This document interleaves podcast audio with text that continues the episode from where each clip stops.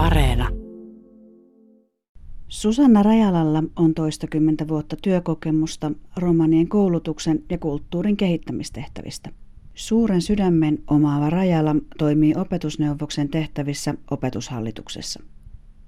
Hän on ollut mukana edistämässä romaniasioiden lisäksi myös muun muassa saamelaisten ja viittomakielisten asioita ja hän on ollut mukana useiden selvitysten teossa, joiden tarkoituksena on ollut selvittää ja edistää romanien asioita muun muassa koulutuksen ja kulttuuriin liittyvissä kysymyksissä.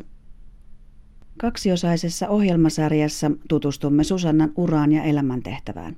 Susanna siirtyi romaniasioiden pariin vuonna 2008 ja pääsi samantien tutustumaan Suomen romanien tilanteeseen ja myös haasteisiin, joita on mahdollista edistää sekä valtionhallinnon virkamiestehtävien että romaniyhteisön oman panostuksen voimin.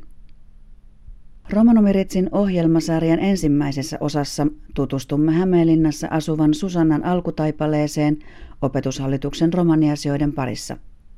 Kuulemme myös taustoja uusimpaan katsaukseen liittyen, joka käsittelee romanilasten varhaiskasvatukseen ja esiopetukseen liittyviä asioita. Jatko-osassa kuulemme tarkemmin tänä syksynä julkaistavan selvityksen tuloksia sekä uusimpia työkuvioita liittyen erityisesti romanikielen kehittämiseen ja elvytykseen. Minä olen Mirjam Schwartz ja kuuntelette Romano Miritsiä. Tästä siirrymmekin Hämeenlinnaan, jossa Susanna Rajala avaa uraansa romanikysymysten parissa. Mä tulin joskus jo viime tuhan, vuosituhannen puolella – taideteollisesta korkeakoulusta opetushallitukseen ja tulin vaan vähäksi aikaa, mutta sitten, sitten työ vei mukanaan ja työ on muuttunut niistä päivistä ja vuodesta 2008 mä oon ollut tekemisissä romaniasioiden ja romanien koulutukseen, kieleen ja kulttuuriin liittyvissä työtehtävissä. Sä oot tehnyt myös muiden vähemmistöjen kanssa ö, hommia. Minkälaisia asioita sun työnkuvaan kuuluu lisäksi? Saamenkielisen ja sitten saamen kielten opetuksen asioita kuuluu ja sitten myöskin silloin tällöin kuuluu viittomakielisten opetukseen liittyviä asioita. No 2008 vuodesta on kulunut jo aikaa tähän päivään, että on hyvin erilaisia asioita tullut varmasti vastaan. Mitä sä voisit sanoa, että mikä on ollut lähtökohta sille työlle, missä sä oot saanut olla mukana liittyen romanikysymyksiin? Silloin vuonna 2008 mä tulin sellaiseen tilanteeseen, että opetushallituksessa oli just alkanut tällainen romanioppilaiden perusopetuksen tukemisen valtionavustustoiminta – ja siinä, siinä sai hirveän hyvän läpileikkauksen, mitä, mitä eri kunnissa ja kouluissa tapahtui romanioppilaiden tukemisessa. Ja sen jälkeen tilanne on, on varmaan muuttunut paljonkin. Silloin vielä oli aika paljon perusopetuksessa kaikenlaisia haasteita poissaolojen ja, ja koulun keskeyttämisten kanssa, mutta nykyään ehkä ne haasteet on enemmänkin sillä e,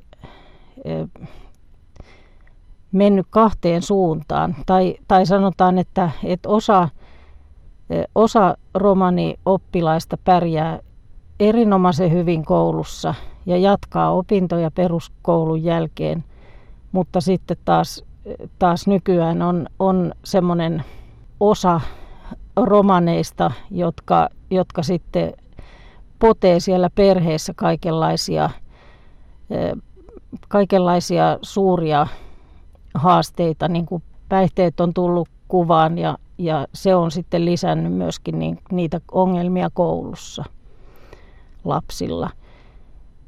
Eli Eli sanoisin, että pärjääjien porukka on kasvanut koko ajan, mutta sitten, sitten joillakin lapsilla on niin kuin erittäin suuria vaikeuksia.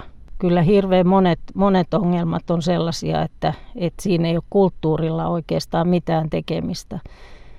Että näistä samoista tämmöisestä polarisaatiosta puhutaan, puhutaan niin kuin kaikkien kohdalla nykyään. Te olette tehnyt tässä vuosien varrella monenlaisia selvityksiä. Kertoisitko Susanna vähän lisää, että minkälaisissa selvityksissä sä olet saanut olla mukana? Mä sanon, sanon tota, ennen, ennen kuin itse tulin näihin töihin, niin vuonna 2001 ja 2002 tehtiin ensimmäinen selvitys perusopetuksen tilanteesta romanilasten suhteen. Ja tämmöinen vastaava selvitys tehtiin sitten vuonna 2010-2011 ja sitten sen jälkeen muistaakseni 2015 ilmestyi sellainen aikuisten romanien koulutustausta selvitys. Ja näissä kaikissa on ollut keskeistä se, että romaniväestö on, on ollut mukana tekemässä tätä työtä. Eli tämä on Suomen, Suomen tapa toimia eh, näissä selvityksissä ylipäätänsä, mutta opetushallituksella on ollut, ollut onni eh, tehdä hir- hirveän mukavaa ja sujuvaa yhteistyötä romaniväestön kanssa. Et, et se on meidän toimintatapa, että meillä on tämmöinen romaniverkosto, joka on valtakunnallinen, joka kerää sitä tietoa ja, ja, ja tota, ikään kuin vie myöskin sitä viestiä, että tämmöinen tiedon kerääminen on tärkeää. Sä mainitsit tuosta 2015 olleesta selvityksestä, niin Kertoisitko ihan lyhyesti vielä lisää siitä, että minkälaisia olivat ne merkittävimmät huomiot tämän selvityksen suhteen?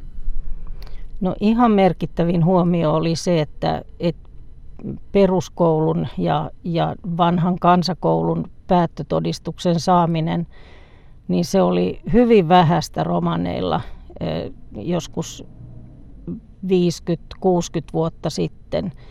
Että se oli pikemminkin poikkeus mutta, mutta tätä oli mukava seurata, että miten, miten päättötodistuksen hankkiminen oli, oli helpottunut romanien tilanteen takia. Ja, ja nykyään tilanne on se, että, että monissa kunnissa kerrotaan, että, että kaikki romanilapset saa päättötodistuksen, mutta mutta näinhän asia ei ole joka paikassa. Eli edelleenkin siinä on haasteita, mutta se on valtavasti parantunut. No tästä voidaankin sitten siirtyä sujuvasti siihen, että uusin selvitys on tässä työn alla ja julkaistaan vielä tämän vuoden 2020 puolella. Kyseessä oli siis romanilasten varhaiskasvatukseen sekä esiopetukseen liittyvä selvitys. Kertoisitko vähän tästä lisää? Mistä haluttiin tietää ja mitä? Joo, Suomessa ei ole ollut minkäänlaista tietoa siitä, että miten, miten romanilapsilla menee varhaiskasvatuksessa ja miten suuri osa heistä ylipäätänsä on varhaiskasvatuksessa. Ja nyt kun esiopetus on, on velvoittava, niin haluttiin vähän kurkistaa siihenkin puoleen, että että miten se sujuu. Sä mainitsit tuosta verkostosta jo aiemmin. Oliko tämän selvityksen suhteen myös sama tilanne, että romaniväestöön kuuluvia henkilöitä keräsi tätä tietoa kentällä? Joo, siis meillä oli 29 henkilöä siinä verkostossa, jotka toimi eri puolilla Suomea. Ja meillä oli hyvin naisvaltainen verkosto nyt tällä kertaa ihan erityisen naisvaltainen, joka sitten osittain tarkoitti sitä, että, että naisilla oli paljon suhteita naisiin ja muihin, muihin äiteihin. Ja äidit oli, oli hyvin ahkeria vastaamaan tähän. Et me saatiin todella paljon vastauksia romanihuoltajilta, yli 300 vastausta. Ja siinä käsiteltiin yli 400, reippaasti yli 400 romanilasten e, tietoja. E, kaikki tiedothan oli, oli luonnollisesti anonyymejä, eli, eli meidän e, kyselyissä ei mitään nimiä näy. Tässä oli myös muita kohderyhmiä, joita haastateltiin. Tässä kysyttiin myös varhaiskasvatuksen ja esiopetuksen henkilöstöltä, että miten, miten he kokevat, että romanilapsilla tällä hetkellä menee. Näin meille kertoi tänään opetusneuvos Susanna Rajala. Kahden viikon kuluttua kuulemme ohjelmasarjan toisen osan, jolloin Susanna keskittyy kertomaan opetushallituksen viimeisen selvityksen tuloksia sekä lisäksi romanikielen elvytysohjelmaan liittyviä taustoja. Tästä siirrymmekin Romanomiritsin romanikieliseen uutisosuuteen, jossa kuulemme, että Euroopan neuvosto on selvittämässä romaninuorten osallisuutta eurooppalaisessa yhteiskunnassa. Työryhmän keskustelun perusteena käytetään tutkimusta, joka tehdään kyselynä romanijärjestöille. Verkkokyselyyn tulisi vastata 30. syyskuuta mennessä ja kyselyportaalin nettilinkki löytyy Facebookista Romanityön yhteistyöverkoston sivuilta. Lisäksi kuulemme, että korkein oikeus on määrännyt lakkautettavaksi uusnatsijärjestön nimeltä Pohjoismainen vastarintaliike. Nyt kaikki kolme oikeusastetta ovat päätyneet samaan lopputulokseen. Korkeimman oikeuden mukaan rekisteröimätön pohjoismainen vastarintaliikeyhdistys toimi olennaisesti vastoin lakia, minkä vuoksi se on lakkautettava. Yhdistyksen verkkosivuilla julkaistut kirjoitukset kohdistuivat eri kansanryhmiin tavalla, joka oli katsottava kiihottamiseksi kansanryhmää vastaan. Korkein oikeus oli jo aiemmin määrännyt pohjoismaisen vastarintaliikkeen väliaikaiseen toimintakieltoon. Kanteen järjestön lakkauttamiseksi nosti poliisihallitus maaliskuussa 2017. Cihko Diivessaarenge. Eurooppa Cocetti paro de la cansar terne kaale lena dielipa aro Eurooppa kuuno cetano puu. Lengo puttiako krupposko potnos hin puhhipiako roodipa so aavella vihime romanengos takkenge.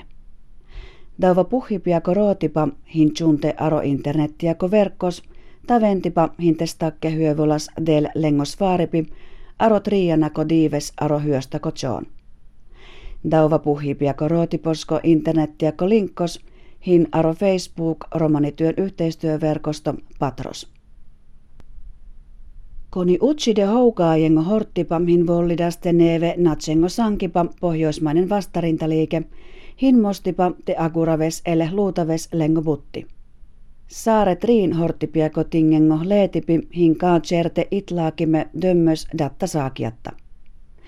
Koni utside houkaajengo horttipa peniaste pohjoismainen vastarintaliike, sankipa na ahtas rekisterime te lengo butti sas chorales laakos, tadoleske lengo buttihin mostipa luutaves ta lengo vuuta repuklaves. Aro sankipiako internettiako patre sas ajasaa verannipi prissi vrolaakime peskide folkengo gruppe, so hantidas aprehistipa prissi daala peskide folkengo gruppi. Koni utside houkaajengo horttipa hinsikide tsunte pohjoismainen vastarintaliike, sankipa aro pertuno tieko buttiako niekipos. Tingesko dohipa prissi dauva sankipa sarhadimme apre petskengo fallipa maasesko tjoon ber dui aatur tadeho efta. Daisassaare nevipi akakurkes aro romano miritsiatta, nevipi rapidastumenge Miriam Schwarz, ahen teuleha.